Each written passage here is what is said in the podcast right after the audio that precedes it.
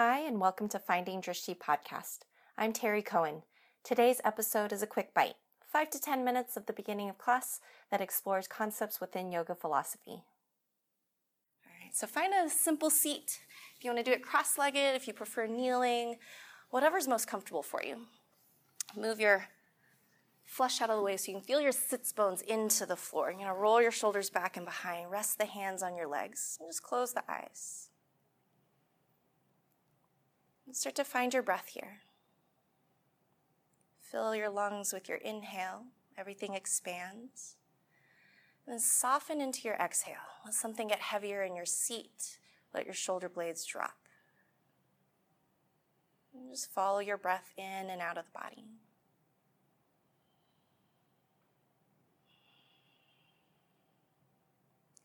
So, one aspect of yoga philosophy that has been the hardest part for me is learning non attachment.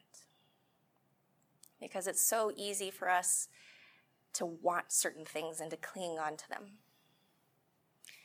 And I remember when I started this practice 11 years ago, I felt like as I needed to achieve certain poses, achieve certain physical feats, that that was going to be what gave my practice value.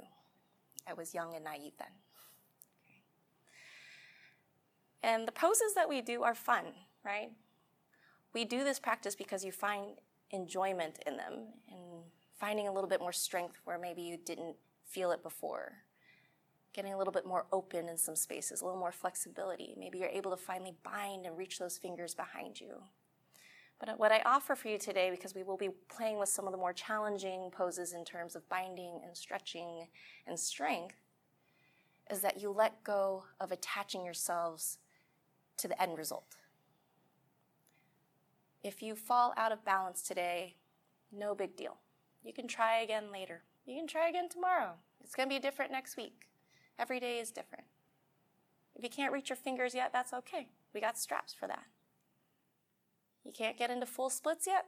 That's all right. We got blocks for that.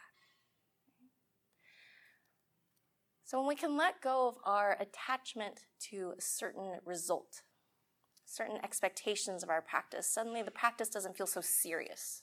It doesn't feel like, oh man, I really failed at yoga today.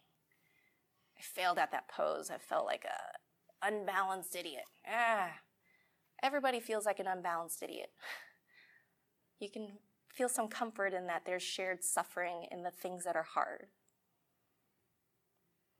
But our yoga practice asks us just to give it a try to try to be present with whatever stage you are at, and to be okay with how it presents itself today, knowing that it'll be different again later, that things will change. You might have some breakthroughs. You might have some moments where you feel like you've taken a few steps back, and that's just part of the process. So let's take a big inhale through your nose, fill up. On your exhale, let go of those expectations. Let's take three more deep breaths just like that. In through your nose. Exhale out the mouth, let it go. Two more.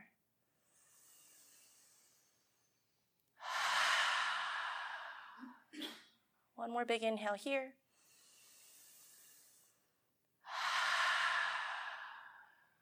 And we'll keep the lips closed. Inhale through your nose. Exhale out your nose.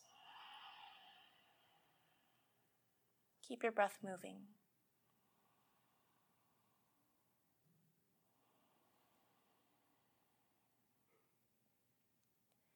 Thank you so much for listening to today's Quick Bite.